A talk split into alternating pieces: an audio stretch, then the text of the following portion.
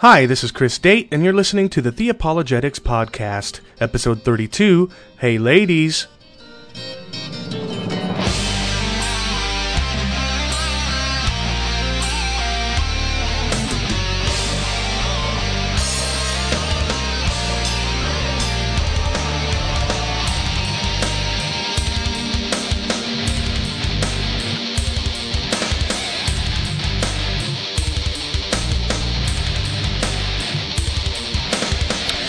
Today I'm interviewing Mary Jo Sharp from Confident Christianity to talk about women in apologetics.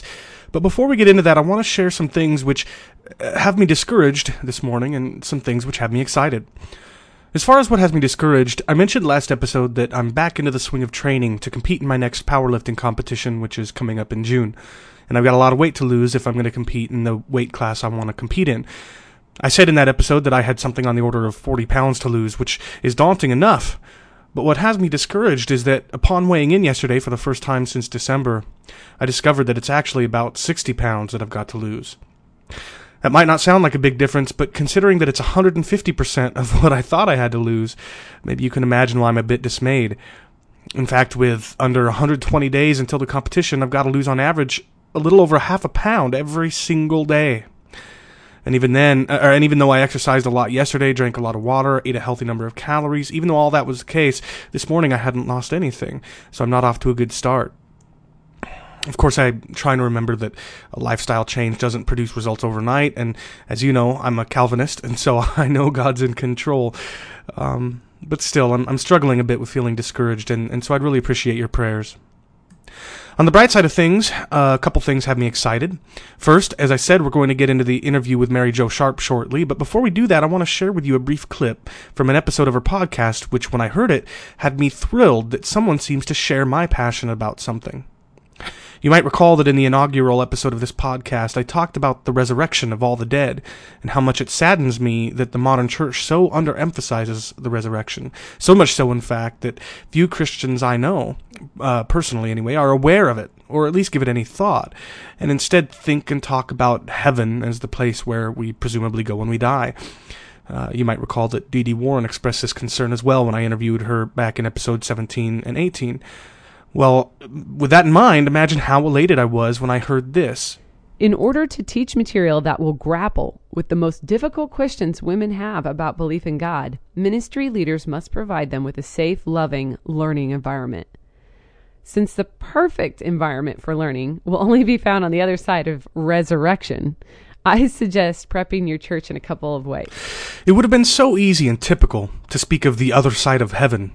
Uh, that is, in fact, how I would have anticipated most Christians would have spoken. But to speak instead of the other side of resurrection suggests to me that Mary, uh, Mary Jo not only obviously has her theology correct, but also that she wants to speak in a way which doesn't encourage her listeners to think unbiblically, or at least place their ultimate hope in the wrong place.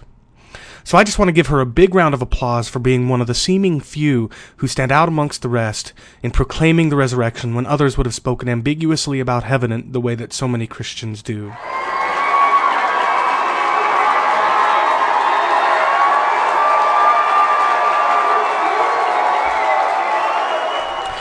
The other thing that has me excited is that over the past few weeks I've been emailing Dr. James White back and forth, and last night I was able to schedule an interview with him for Tuesday, March 15th to talk about Catholicism and authority. I've been put I've been putting off addressing Catholicism directly until I could have Dr. White on the show, as I can think of few apologists who can refute the arguments of Catholicism as well as he can. But I honestly doubted that I'd be able to even contact him, let alone get him to come on my show at least not for a long time and after the podcast had grown much, lar- uh, much larger than it is. But by God's grace and with the help of a friend of James, whom I was blessed with getting in touch with, I was able to contact James, and as a testimony to his graciousness, he agreed to appear, seemingly without hesitation. So be looking forward to that episode about two weeks from now, uh, Lord willing that it go on. Next up in my promo rotation is Jamin Hubner's Real Apologetics. Hey, this is Jamin Hubner for RealApologetics.org and the host of the Provocative Microphone. Real Apologetics has all the basic goals of defending the faith and building up the church, but we give special attention to how this is done. We believe that our theology determines our effectiveness as Christian apologists. We are reformed in our soteriology, covenantal in our hermeneutic, and presuppositional in our method. So check out realapologetics.org. Do check out the provocative microphone of the Christian religion, otherwise known as the Real Apologetics podcast, by going to realapologetics.org. And stay tuned also for an upcoming episode of my podcast, in which Jamin has agreed to let me interview him on the topic of biblical inerrancy. I'm definitely looking forward to it. I hope you are as well. And with that, let's go ahead and move into today's interview. Hey, ladies, get funky.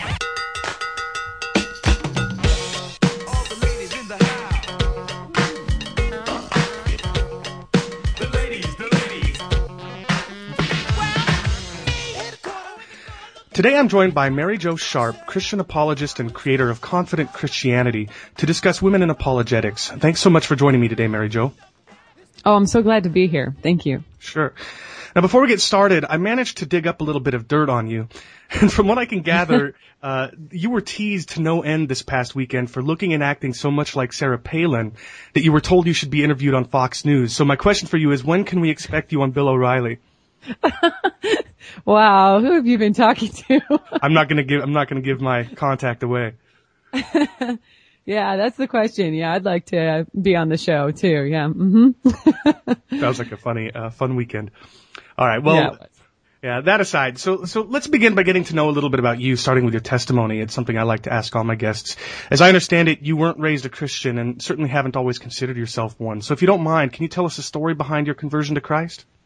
All right. Well, I wasn't raised in a, in a Christian home. I'm from the Portland, Oregon area. And a lot of people mistake me as being like born and raised in the, the South or in the Bible Belt because I have a very Southern sounding name, uh, the Mary Jo, you know, the two part name.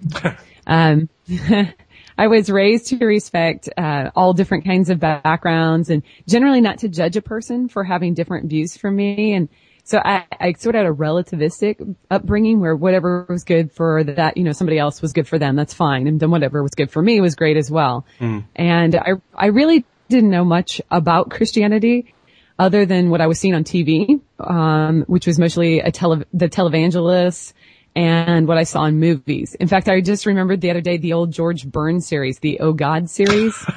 um, that's kind of where I was getting my view of God. uh, yeah. So, uh, my thought, like I said, was it was nice for people who needed it, but it really wasn't for me. I was good without it. And, um, I actually had a high school band director who I greatly admired. In fact, I, I was a band teacher for eight years, uh, in Oklahoma. And that was what I wanted to do. And I knew that from my sophomore year of high school. And I really respected my high school band director. He actually, my senior year of high school gave me a one year NIV Bible. And I act, I read that Bible all the way through. And from reading the Bible, I was actually convinced that there was a God. Wow. And it did, yeah, it wasn't what I, my view of God was just really changed from what I thought I knew to after I had read the Bible. I came to understand that there was actually a real God and I was morally accountable to this being that had created the universe. Um, but that was just believing in God. I, I still wasn't quite sure about Jesus Christ. And um, after I attended high school, I began to go to church on my own uh, while I was at college. I had gone to church a few times in high school with a boyfriend, and I'd also uh, attended a, one summer camp. But it wasn't really until after I met my husband, and a friend of his invited us to a church there in Oklahoma where I had figured out the need for a savior, that I was um, a, a, sinner in need of a savior, Jesus Christ. And my conversion actually happened with um, when the pastor came to our apartment and asked my husband and I were married at the time. He asked me the evangelism explosion questions. Are you familiar with those? No, I'm not. All right. Well, the second one um, of which is something about if you were to die tonight and you were actually to meet God, uh, and he asked you, why should I let you into my heaven? What, what would you say? And I remember that question because I remember saying, well, you shouldn't because I haven't trusted Jesus. And for me, it was a very, it was a, like a logical next step. I had investigated what um, this belief in God was about, and uh, I had understood my need for a savior. And so the next step was to trust Jesus um, as my Lord and Savior. So that that's how I came to believe in God. It was just kind of a, a couple step process um, throughout a couple of years of investigation. Hmm. Well, you know, going from there to today, you know, speaking at conferences, engaging in debates, uh, you've got your own apologetics ministry. Uh, how did that process take place? After you came to faith in Christ, how did you develop this interest in apologetics and a passion for teaching it? Yeah, that's a good question. Um, within a few years of becoming, actually within a year of becoming a Christian, um, I became involved with the youth ministry. It was really fast. Uh, and then within two years, my husband and I were leading the youth ministry. He had been a Christian, uh, f- since he was a child. So we were, we got involved in ministry right away, but about eight to nine years into, uh, my life as a Christian, I began to have doubts about why I believed in God. And those doubts were fueled by a lack of um, demonstrative love, grace, and mercy by the body of Christ. Mm-hmm. And, and that, you know, I, being a pastor's wife, it was, he wasn't the lead pastor. He was youth and music, but, um, boy, you get to see a lot of the ugly in the church. Yeah. and it, it really adversely affected my belief. Um, but now, now I realize that was also that I wasn't doing anything to substantially grow in my learning and in my knowledge of God. And so there were two things that were really playing into that uh, doubt. And somehow I figured out that I should search for answers to these questions that I had, these doubts. And I actually began to read works uh, in apologetics, even though I didn't really know I was reading apologetics works. right. I just, I kind of figured that if God was real, um, I should find really good answers to my questions about uh, his existence and uh, why the Bible would be reliable, those sorts of apologetic questions. And that's what I found. And then I thought, wow, if I have these doubts, uh, then probably others in the church have similar questions. So I began to teach apologetics in the local church. Uh, my husband actually joined me in teaching a, a first apologetics class that we did. Hmm. And then at the time, I was a band director and I had been searching for a master's degree program in music education. Uh, cause like I said, I was a band director. So yeah, yeah and I, I saw an ad for Biola University's master's degree in Christian apologetics. And it's odd. I knew immediately that was what I was supposed to do. And that rarely happens to me. Like I knew I was going to marry my husband like the first date that we went out. yeah. And I knew about Biola University. I was going to go there the first time I saw an ad for them. And that's about the two things that I could say like I knew right away. wow. And uh, within a couple of months that I was in that program, I was asked to speak for the first time at a conference in Oklahoma on apologetics. So um, I guess you could say that the passion for this area and for teaching this came out of the search for my own answers to my own doubt.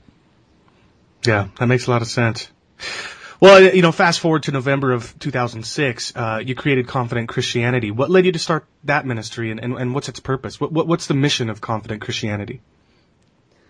Well, this, this question here is kind of, it gives me a bit of a laugh, um, because Confident Christianity was actually created as a homework assignment from my defense of the resurrection course. Oh wow. yeah, it's um we had a choice in defense of the resurrection to have an email conversation about the evidence for the resurrection with a person who didn't believe in the resurrection or we could start a blog. And I thought a blog was a bit too public. So I opted for the easy way, right? I did the email conversation and uh, I never felt right about that decision. Hmm. Like I, I had taken the easy way out. And so I started the blog and the purpose originally was to put my beliefs into the public in such a way that they could be scrutinized and attacked to see if they could actually stand up against harsh criticism. Um, but then I saw that the blog began to minister to people and it caught the attention of even a publisher and I didn't, I didn't anticipate any of that. So once I began to understand that I could help more people train in the defense of their beliefs through posing my own research and through having these online debates, um, I realized that, um, well, I'm gonna, I'm gonna go ahead and go with this. And it turned into a mission statement for the, uh, for the, the whole ministry would be something like to train Christians in defense of the faith, uh, to engage opposing viewpoints in debate and dialogue, and then to continue the conversation through uh, research. Hmm.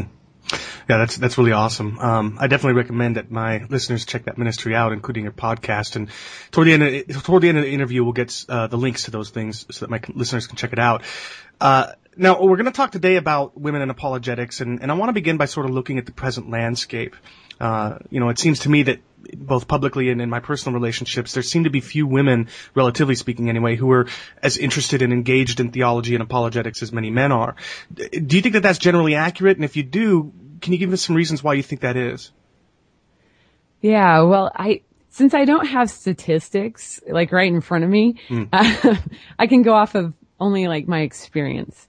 And generally I do see what you're saying as being accurate. Uh, but I do see that the landscape is changing on this.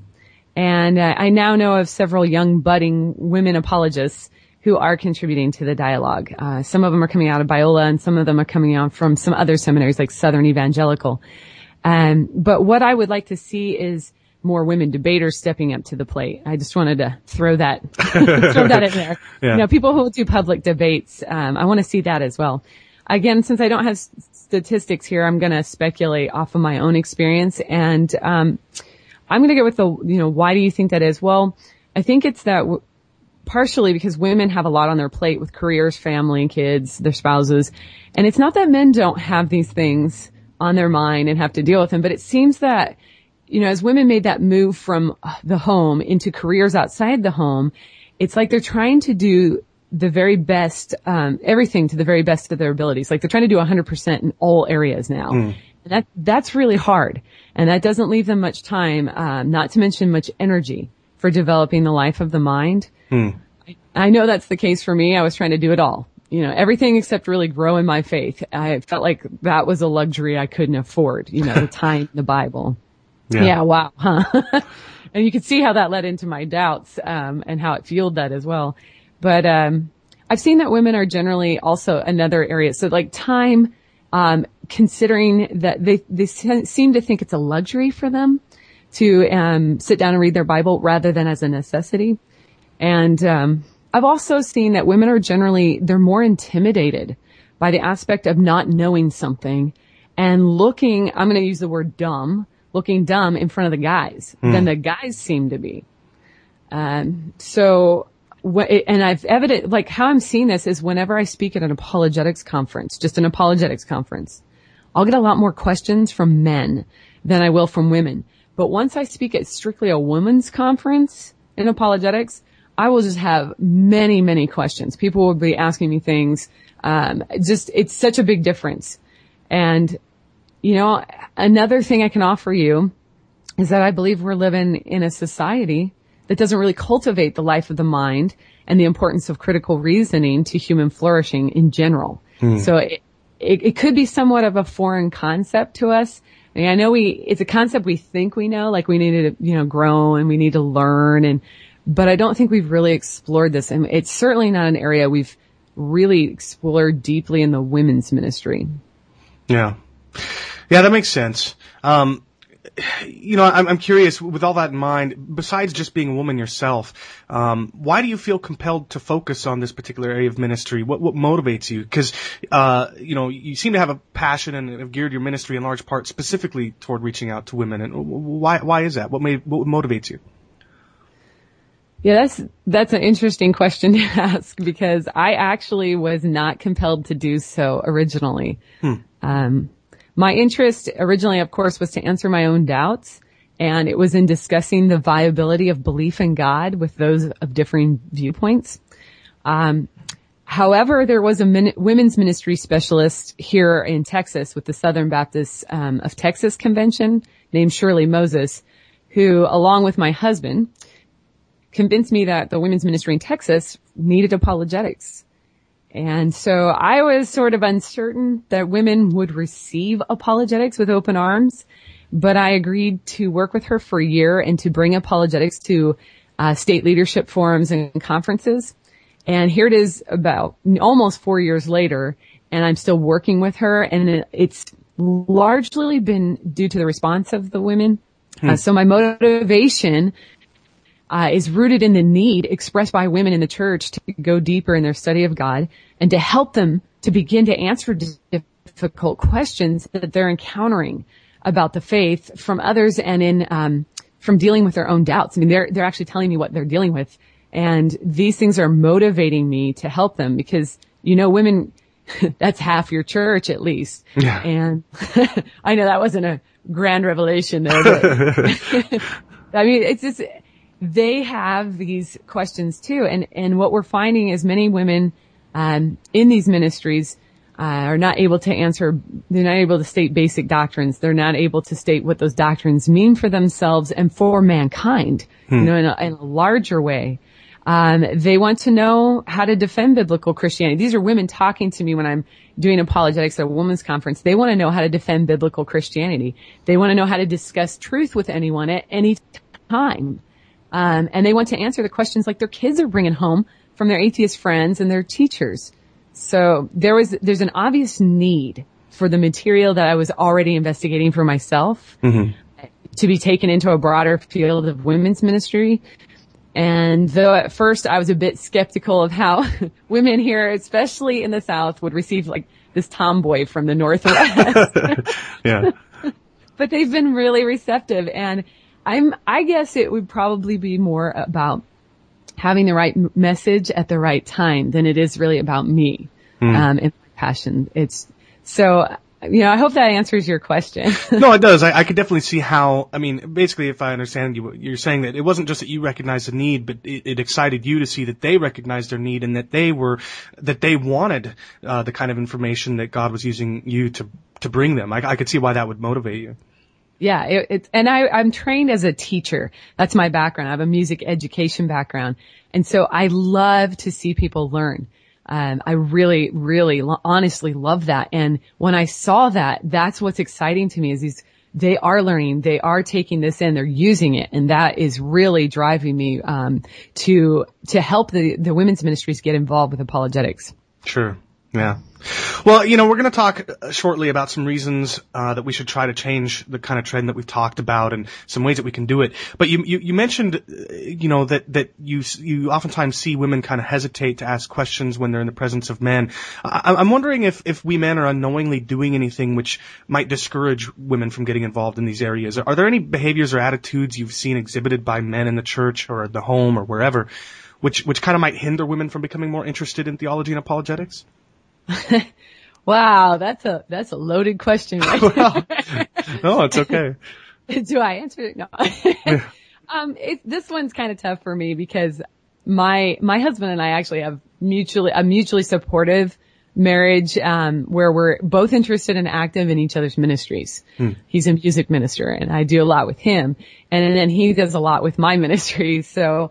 Um, let me let me say so. I can, like what I'm saying is I, I don't have lots of experience um, in why this is maybe a problem, but I, I'll say this, and I I'll say this because I don't want to get into um, broadly generalizing where I don't actually have like what's going on, what are the statistics out there. Sure. Um, I can say that learning is synergistic and if the men in the church or the husbands in the home, if they aren't excited about learning about God, then it's hard for the women to maintain a strong passion for learning as well. You know, it, it can happen, but it, it's, it happens a lot more, um, it uh, happens a lot quicker when both are excited about learning.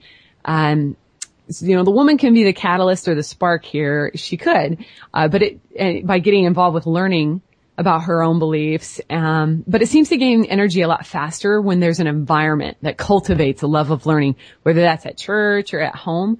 So, um, I, you know, the other thing I could say would, to be really honest, um, would be to take kind of a general inventory and like an attitude inventory for the guys to see, you know, if guys would take an honest look at, at what their view of women really is and if it's based in biblical, a biblical view that she's created by God. And she's also instructed to renew her mind and grow in the knowledge of God.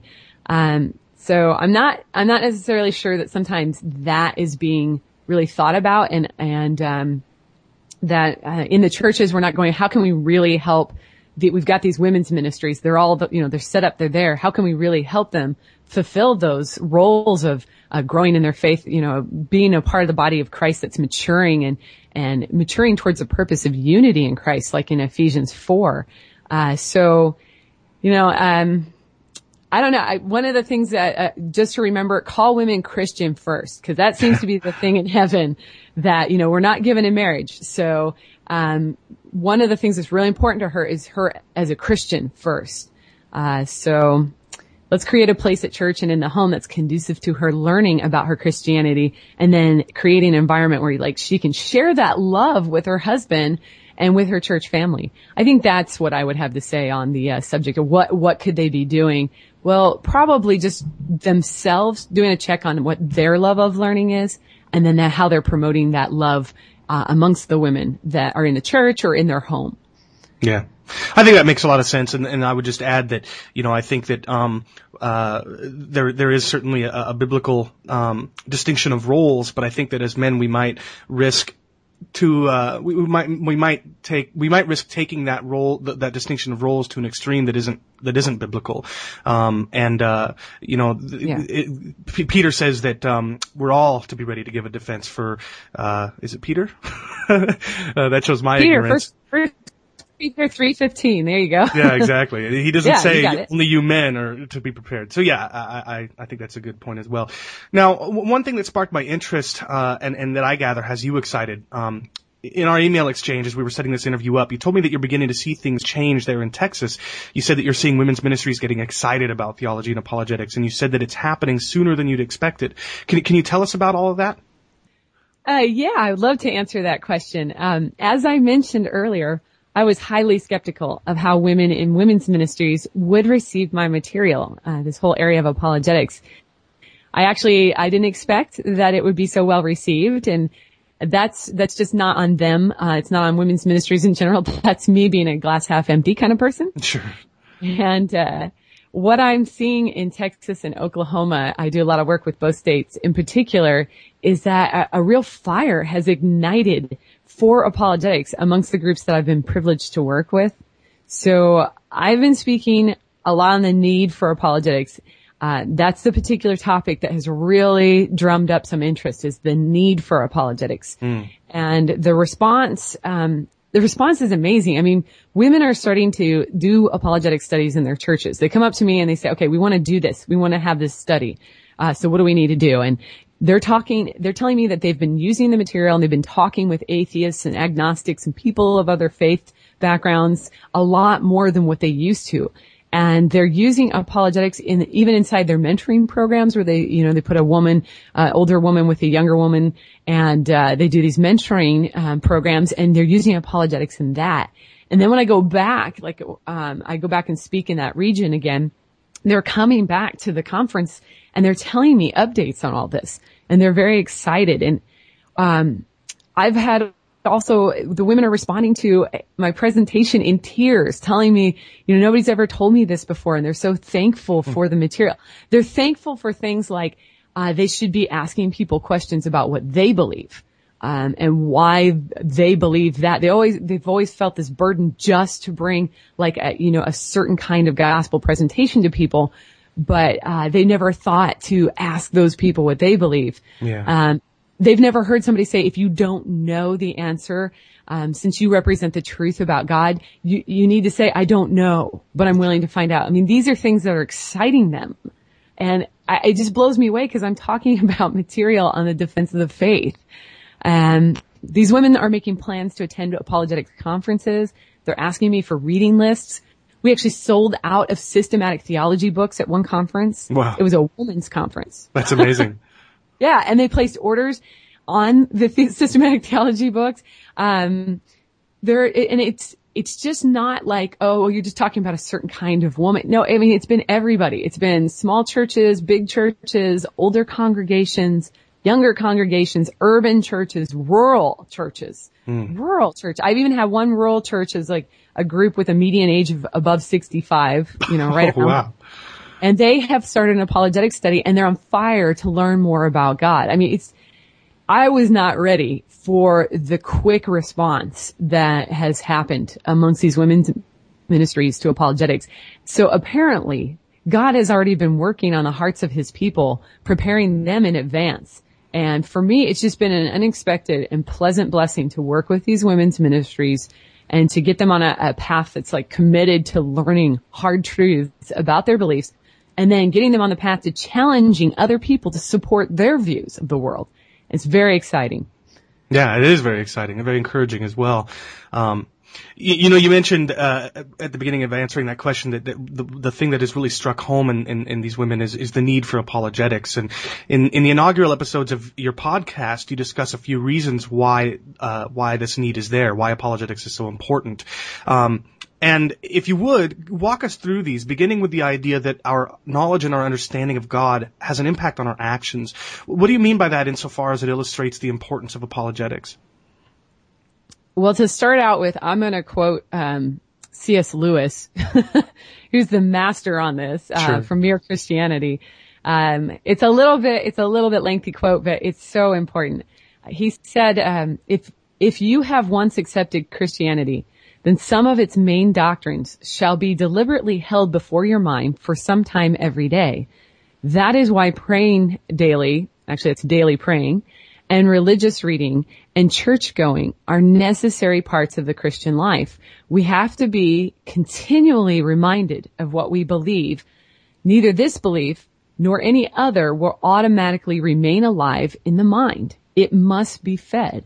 As a matter of fact, if you examine a hundred people who had lost their faith in Christianity, I wonder how many of them would turn out to have been reasoned out of it by honest argument do not most people simply drift away? And wow, I mean, that quote really sums it up for, um, what, what happened to me when I doubted what I believed. I was just not providing a proper maintenance of my beliefs. Yeah. So it was really easy for me to drift away when the problems of life started to become really difficult and burdensome. Um, I didn't realize I couldn't live out a biblical faith that I didn't know. Hmm. Uh, because I lack the resources for doing so. So what a woman understands about God will ultimately affect her trust in him. Um, if she's doubting God, you know, she has these doubts that she has not answered, she will live in accordance with her distrust of God. That will be lived out in her life. Uh, if she trusts God, we're going to see her trying to live her life in accordance with that trust. And I do use try because I don't want to, you know, downplay the, the reality of the sin nature. Sure. But, but, um, we gotta know, we gotta acknowledge that a woman may say she's a Christian, um, but profession is part of the equation. She has to also believe in God. And that's what you see in, um, Romans 10, 9, that if you confess with your mouth Jesus is Lord and believe in your heart that God raised him from the dead, you will be saved. And we see this in um, Hebrews 11:6, this chapter on faith. Um, there's a, a verse that says, you know, whoever would come to God must believe that He exists. You have to believe that He exists because mm. it's really hard for someone to believe something that has no evidence or support whatsoever. So, um, you know, in establishing this, Neil T. Anderson says it this way, and I, I quote this a lot to women. People may not always live what they profess, but they will always live what they believe. Yeah. Uh, and it's interesting because Neil T. Anderson wrote a book called Freedom in Christ Ministries. It's really kind of a, a Christian counseling book, but he's got a lot of apologetics in there, um, because, you know, the truth, the biblical truth should have an effect on our life, but we have to know it and we have to feed our minds on the biblical truth so that it's up there, so that it's in our mind, um, cause we're going to act out of what we believe. So um, apologetics helps women understand the truths about what they believe and then the very realness of those beliefs. So it, it kind of moves God out of, you know, he's not just a nice story or a feeling, but he's very real. He's a real being. And this makes a difference in how a person approaches their faith in God, especially when they begin to see God as a real being who really affects their lives and that his teaching for us becomes of utmost importance. It, it's mo- the importance um, over the distractions of the daily mundane life. You know, we get wrapped up in all these things rather than focusing on what really is important if God is real. So that that would be where I see um, that um, the importance of apologetics really helps people get to the truth of their beliefs and then they're going to live that out. That's what, what's going on in your mind. That's what you're going to live out. Yeah. Yeah. You know, th- th- some might listening or some listening might be kind of skeptical uh, about what you're saying and, and, others might think that, that it's consciously that, that our actions, um, reflect what I believe. But but you told a story in the podcast that I think illustrates both that what you're saying is true, but also that many times our behavior is unconsciously affected by our knowledge and our understanding of God. And, and you, you, told a story about uh, something your daughter said to you after you had studied at Biola for about a year. Can you tell my listeners that story? Yeah, my um, yeah, I'm not real proud of this story. That's all right.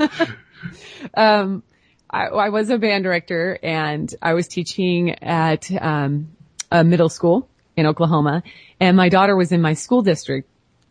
So every day she would get, she was in, um, I believe she was a sixth grader. I'd say she's 12. She was riding the bus back over to my school, um, after school every day and she'd get dropped off at the middle school and, uh, she used to get in trouble a lot with me every day after school because, you know, I'd had a long day. I taught a lot of classes. I had somewhere between 160 and 180 kids in the band program there. And it was just, it was a lot of work. And so I'd be really tired and cranky at the end of the day. And she would usually get in trouble almost every single day, hmm. uh, for just little things. I, I, don't even remember what the things were she was getting in trouble for. Yeah. And she had brought this up and we had discussed this a couple of times about, you know, I, I seem to get in trouble every day after school. And I said, well, I, you know, I tried to, I'll try to make improvements and I had tried, but it was still going on.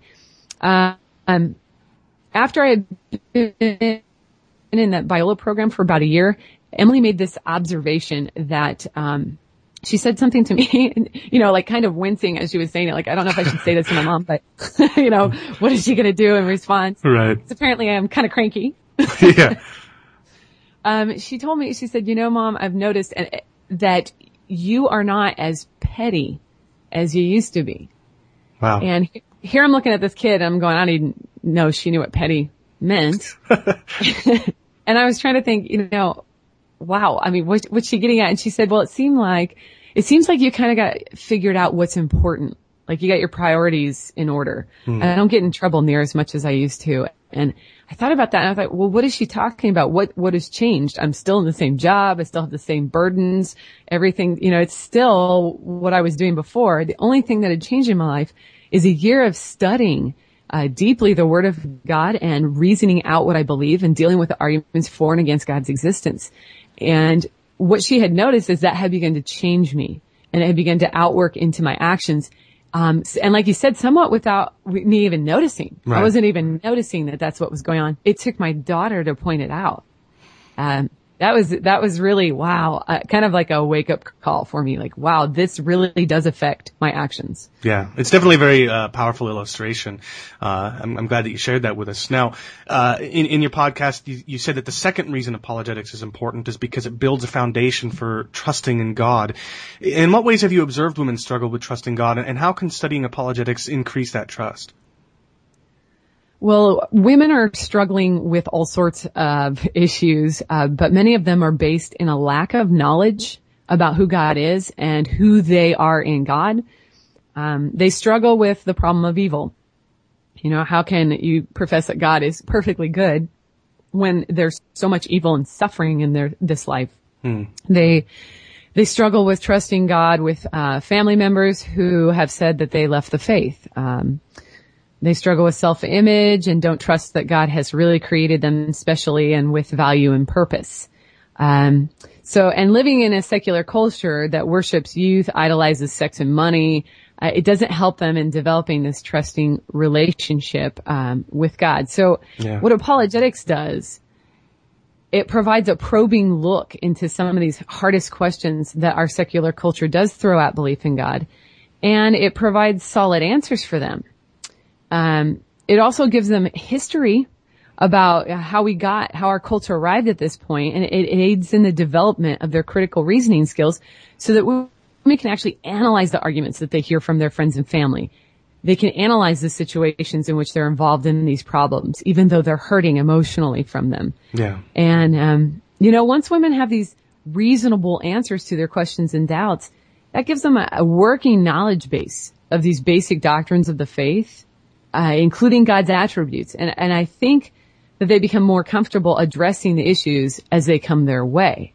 So, um, oh, and, and it also helps to provide them a basis for more of an honest self-assessment, uh, one based in core biblical truths rather than on cultural norms and the, and the Freudian and naturalist psychology of the past. yeah. So, Yeah. I mean, that's, that's what I would have to say is that, um, apologetics can really increase their trust because they're really getting at the core of why do I believe in God and what am I basing that on? And that really does provide you a confidence once you can articulate that and you know what that is for yourself. Yeah. Yeah, and you know, one of the points that you made in your podca- podcast that really resonated with me uh, was that many who are somewhat lacking when it comes to the kind of trust and knowledge that you're talking about, they, they struggle to reach out to others with their faith for fear of seeming socially awkward, um, or, or, or for fear of being challenged, you know, intellectually or, or whatever it may be. How have you seen the study of apologetics transform women in these ways? Well, this seems kind of like obvious, but um, women are changing. I actually, like I said before, I, I I get the reports back when they come to another conference that they are reaching out to people, um, and they are asking other quest- others questions about their beliefs. And women are beginning to understand they need more than just a soundbite in response. Um, you know, like, oh, I don't believe in God. I just, you know, I trust that science, I trust in science and those sorts of things where science will answer all of our questions. They- They're, they're expecting now, wait a minute, I hear that, but I need you to evidence that. I need reasons for that. Yeah. And they're starting to stand on what they believe and say, hey, here's what I believe. Now I need to know where you're getting what you believe from. Um, and that's exciting. It's very exciting because now we're cultivating Christians who are holding others responsible for their beliefs as well. And that's good for mankind in general. Uh, when you foster an environment of learning. So that's what I'm seeing. I'm seeing women start to get, they're gaining confidence in their beliefs and they're gaining, when they do that, they're gaining the confidence to, to be able just to talk to people, um, about truth and engage them in these discussions about, wow, you know, you're a Buddhist. So how did you come to this point where you believe, you know, in Buddhism, where you're a Buddhist? How did you, so you're a Muslim. Why do you believe that Allah is God? Why do you believe that Muhammad is prophet? They're getting do that now Yeah. and they're comfortable doing it. You know, one of the things that really that I think is really cool is is I've noticed that, um, you know, I've been married for uh, a number of years now, and I've noticed that women they do a lot of things together as groups. My wife does bunko and zumba, and she goes and hangs out with women, and you know, all, all kinds of things like that. And, and these are areas in which men aren't going to have the kinds of inroads that I think women do. Um, you know, w- women are going to be talking to each other on a level and with a with a degree of openness that maybe they wouldn't with with other men coming and talk to the, talking to them. So so to see women um, being encouraged to reach out to other women in, in these ways, I, I think is is really powerful, and it's going to open up new new doors that weren't necessarily open when it was um, primarily men who were doing it. You know? Yeah, yeah, that's a good point, and it's definitely true. And I mean, if we can get women just discussing issues, um, because women can talk. I mean, yeah.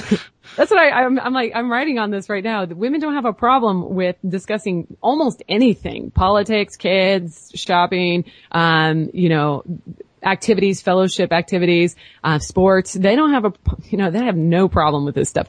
It's just this one area that seems like we haven't really quite broken into real well. And, um, just training them to be confident in what they believe and then giving them some, you know, questions to ask people, uh, about what they believe and to, be able to engage in that. I think it's really giving women enough confidence to go out there and just say, Hey, I could talk about whatever with people and, and it might lead back to God. And it usually, uh, many times it does because we're pretty, people are pretty opinionated, you know, women, we're, we got our opinions.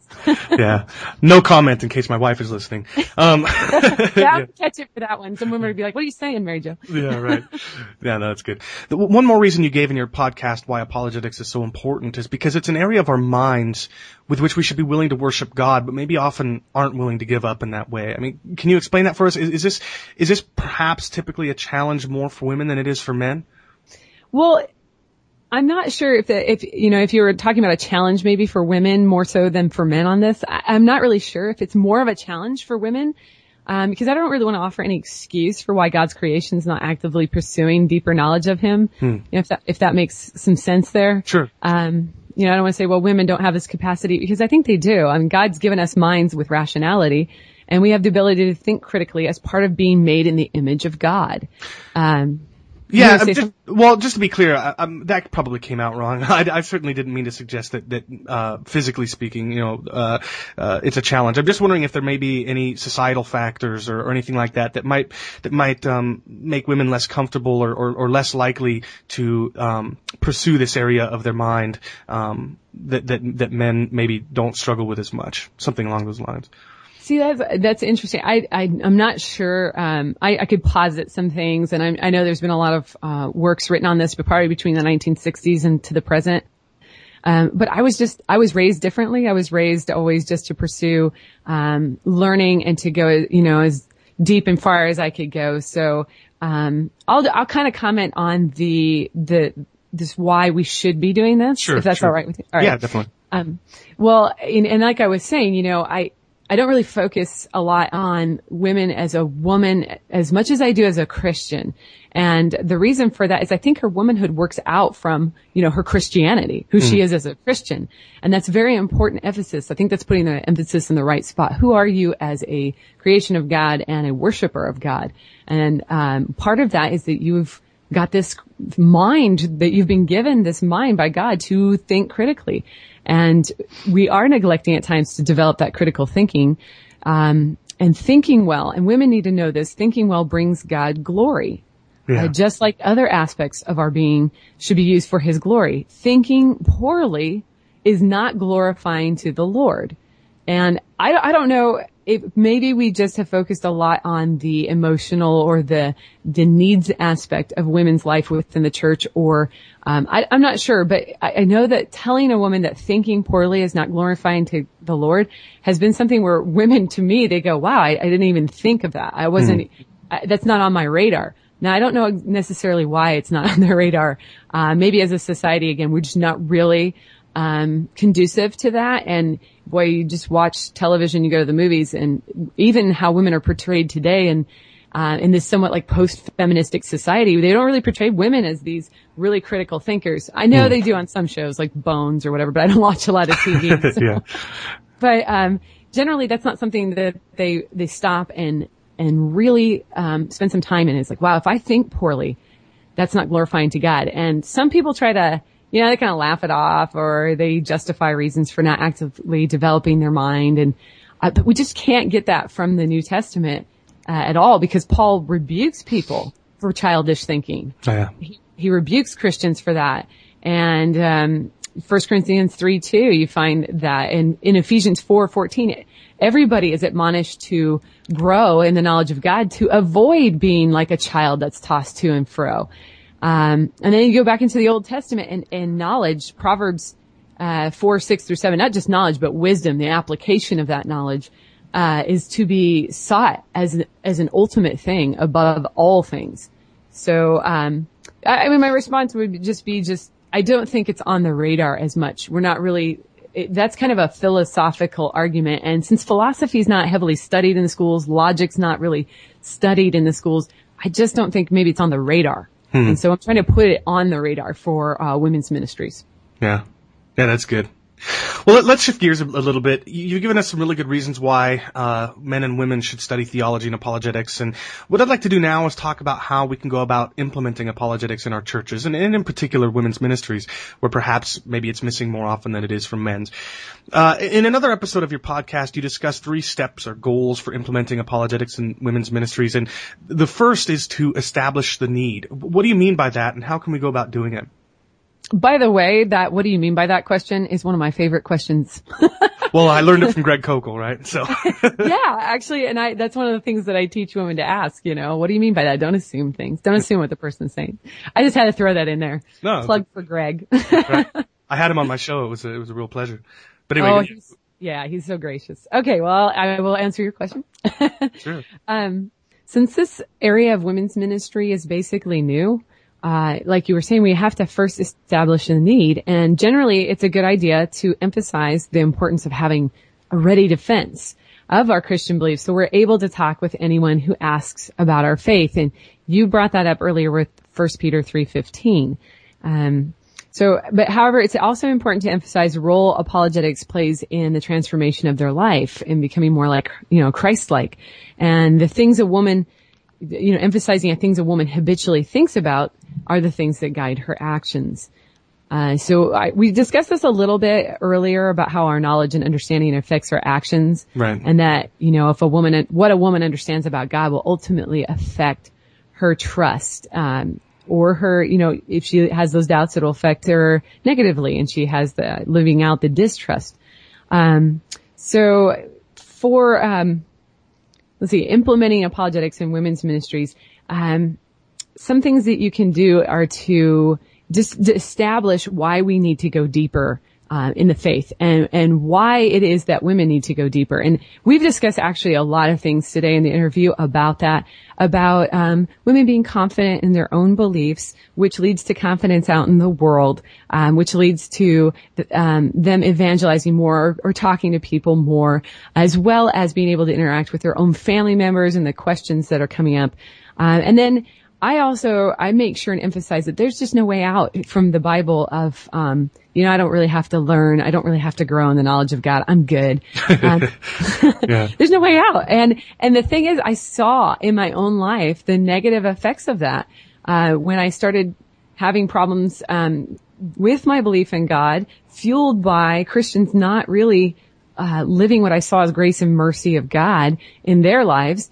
Um, and that all came together in like just a storm, mm. you know, it's the perfect storm brewing there. So, uh, really emphasizing, uh, that it's not just like this. I know we, we create a false dichotomy with this whole head and heart knowledge thing, yeah. but really emphasizing that it, it's about the, developing the whole person and becoming more Christ-like and that this is needed in our time and place in history because we are so heavily attacked by our secular culture um, I mean, they're even redefining what the term faith even means. Yeah. So I, I just really think for women who are going to live and survive in this culture, we need to show them how important this is to their life on a day-to-day basis, as well as to their Christian life and the development and what the Bible commands them to do.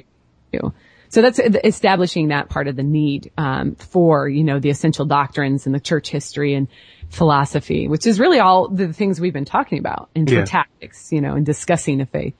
Yeah, absolutely.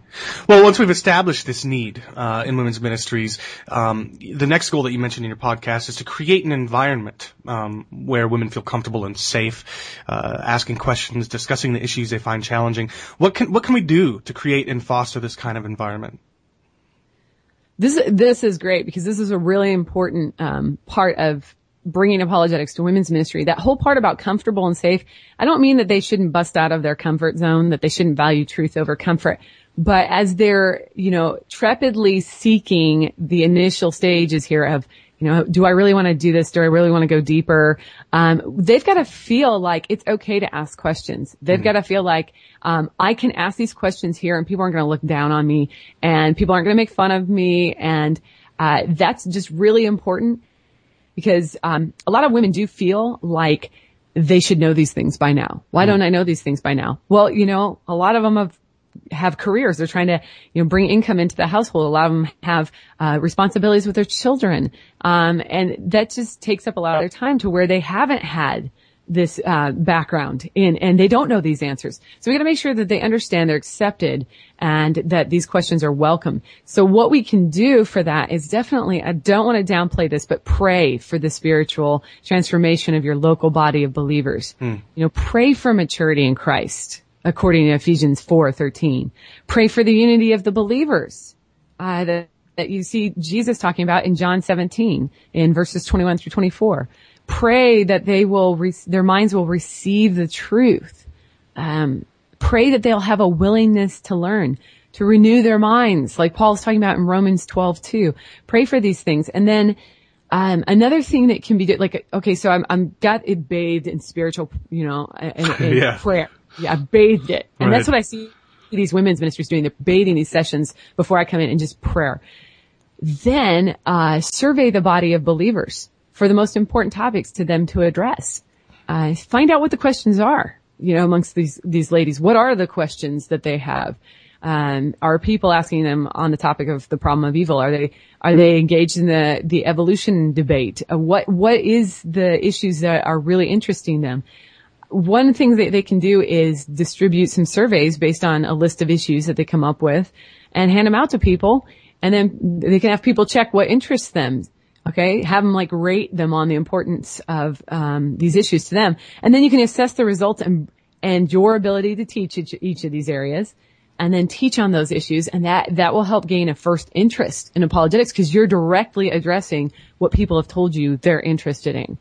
Uh, so that's really, that's like a practical way to get kind of that started. Hmm. And then, um, for you, if you're going to be the one, if you're going to be the, the leader in this area, that you prepare your heart and mind, um, that you need to be open to constructive criticism and you need to be ready to question people.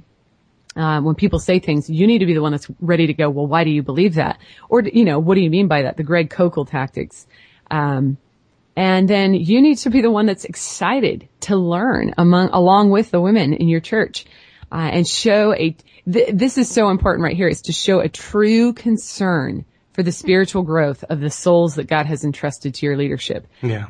That is so important. It's not about just doing stuff that you're interested in. I mean, it's really about a burden for these people to grow and mature in the body of Christ and to be able to give a reason for the hope that is in them. So that's really important in this whole aspect of, um, preparing for this and for um, creating and fostering this kind of environment. Uh, that's really good. There, there, are two practical questions that come to mind though for me, and and, and um, I'm wondering what you think. Um, the first is, do you think that it makes a difference whether or not it's a, a, a man or a woman that's that's sort of uh, facilitating um, this environment that we're talking about. And the second question is, do, you think that you know, in cases where churches don't necessarily have a specific women's ministries or or, or anything like that, do, do you think that it uh, benefits the group to have it be you know just women, at least for women that are just beginning to get involved, so they don't have the kind of trepidation that you that you're talking about, where they where they where they fear raising their hands and asking questions in front of other men those are really good questions. Um, the first one, I think that practically speaking, yes, it, it is a little more comfortable for them to have a woman with them that's uh, doing these sessions. Um, and obviously that woman um, needs to be um, trained and needs to be engaged herself with um, the pastor and you know asking questions herself because not everybody has like a Biola degree or a seminary degree that's going to be doing these sorts of things. So um, I do think it's important that it's a woman, but I also think it's important that she has accountability to other believers in the church for what she is teaching. Mm. Uh, does that make sense on uh, that? Yeah, absolutely. Okay. Um, I don't, you know, I don't want to, I, I believe in accountability for all of us that we should, that's why we've been given this great body of believers is to check our ideas out against each other, um, so that we get closer to biblical truth. Um, so that's always important for me. But I think the woman would make them feel a little more comfortable. And sure. that's what I am seeing, um, when I go and speak at these women's conferences is they will ask me, um, all these great questions. But I don't see, like I said, I don't see it so much when I involve the men in the same environment. Um, but uh, benefit the benefit of just having a women's group. Well, that's that's it again. Um, once once I get out of a, a high school or a college setting, wh- the women there they're fine. The the young ladies they they seem to not be as trepid about asking questions. So um, it's the older groups. It's the women who have been married and have children.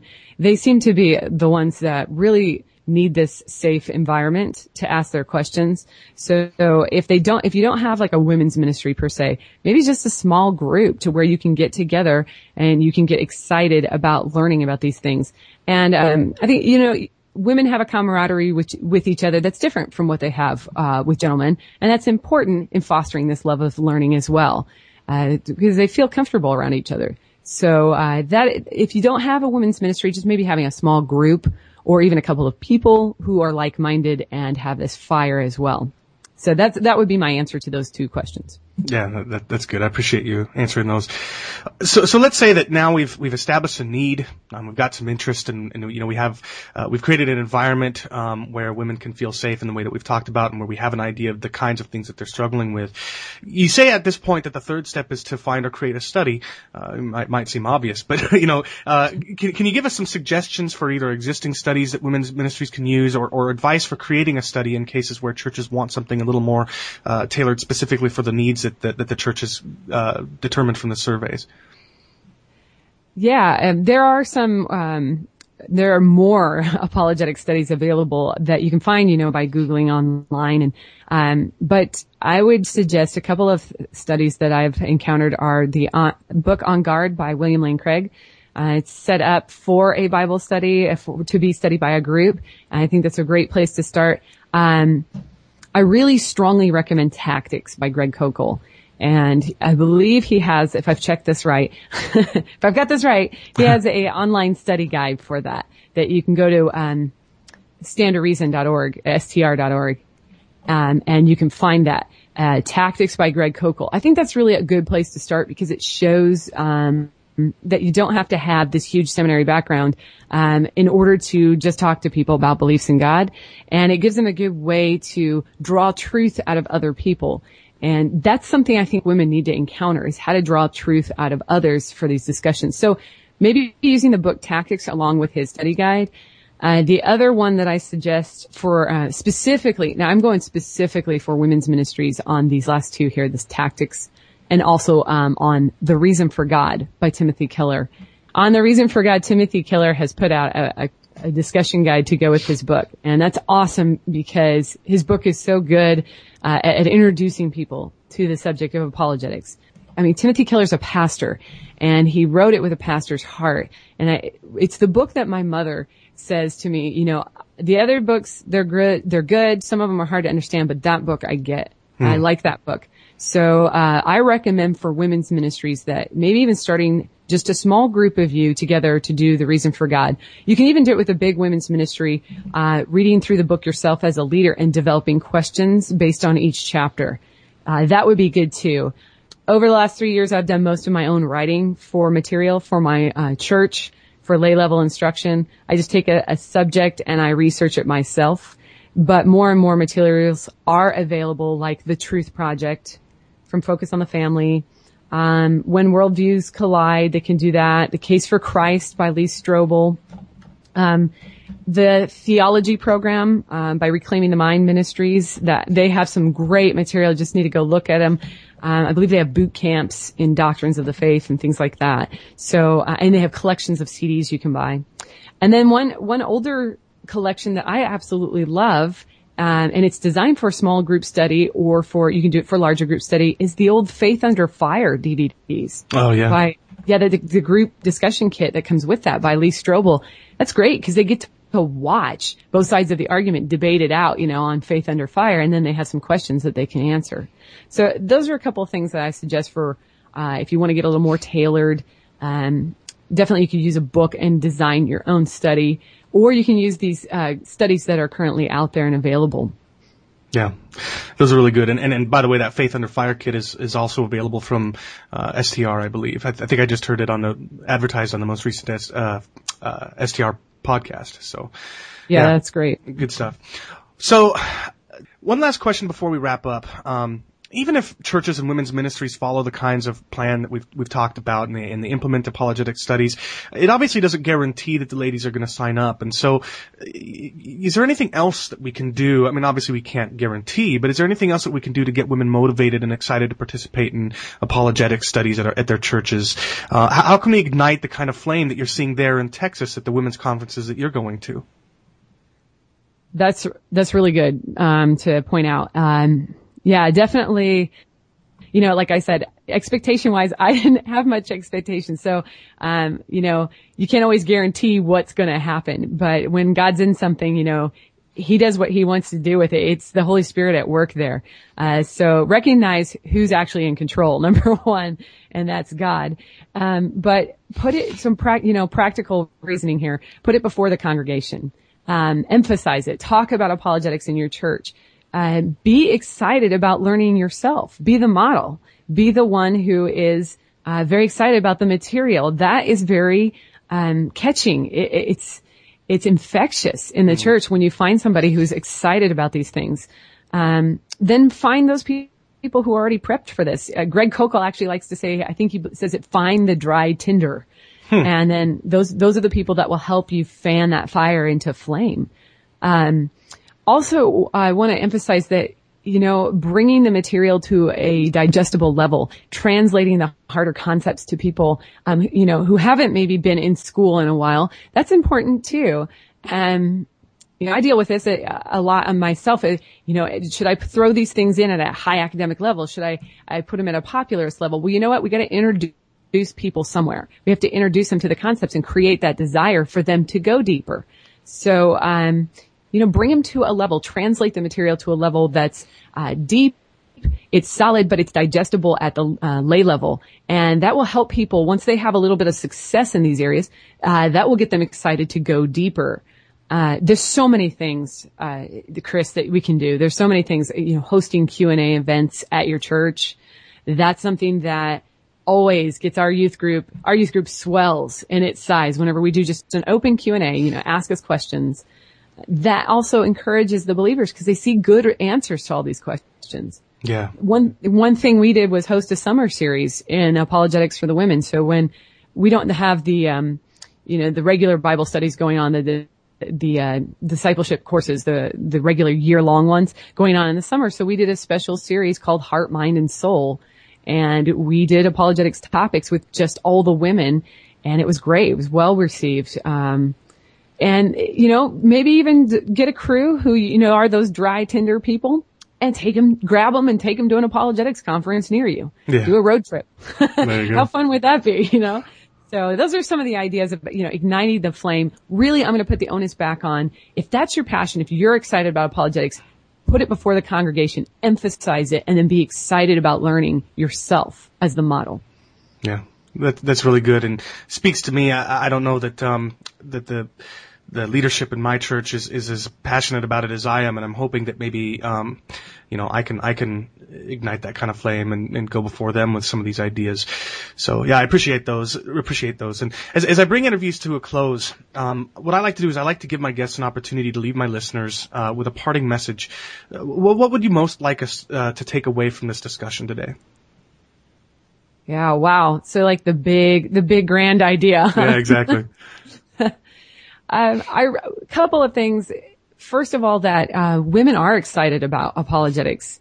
Uh, women do want to go deeper. They do want to have these answers and they're demonstrating this to me wherever I go. So, uh, we need to be sensitive to that and, and just start really giving them this information and really pushing them, um, to dig deep into the scriptures, to dig deep into theology uh, because it's very important for them. If we want to see change in people's lives, we have to start at the individual levels and diagnose the root problem, which is go back to why do your people in your church, why do they profess belief in God? Uh, have they asked themselves, why do I believe in God? And really hit that question home. Um, cause that for me is a transforming experience to really know what it is you believe and, and why you profess to believe it. Yeah, that's really good. Well, so uh, where can my listeners go to find Confident Christianity, your podcast, your blog, debates, all that various kind of stuff that you have to offer? Oh, great. I get to plug my stuff. Absolutely. awesome. Uh, my website is uh, confidentchristianity.com. It's just one word, confident Christianity, no capitals or anything. Uh, same with my blog. My, uh, my blog is maryjosharp.com. No, no capitals, um, just maryjosharp.com. And I don't have an E on the end of the Joe. yeah. I'm a lady. There's no E there. Yeah. maryjosharp.com. Um, you can also find me on YouTube. I have done some debates. I have two debates with Muslims. So if you type in my name, Mary Jo Sharp, you can find my debates. Um, I, I'm on Facebook. Uh, there's, we do a lot of ministering through Facebook. We have a confident Christianity page on Facebook. We also have a debate forum called Two Chix Apologetics, and that's Chix, C-H-I-X, and it's the word two, T-W-O-C-H-I-X. And then, uh, I'm on Facebook, so you can friend me, and, uh, you can talk to me there. Great. Well, I definitely recommend that my listeners check all that out, and I just want to tell you thanks again so much for, for talking to me today. I really appreciate it. Hey, Chris, I've really appreciated being here and I appreciate what you're doing to encourage uh, women in this area. Now, I don't know if you were able to tell, but Mary Jo and I had to battle some major and repeated technical difficulties, and I had to do a lot of editing to put it all together. I hope that isn't too readily apparent and that you enjoyed the interview anyway. I know that I very much appreciated Mary Jo's insight and advice, and I'm going to be passing it along to the pastoral staff of my church, asking them to listen to the interview. And I'd encourage you to do the same if, like me, you see the need for women to become more interested and engaged in theology and apologetics. So, thanks for listening, and stay tuned for the next episode of the Theopologetics Podcast. Until then,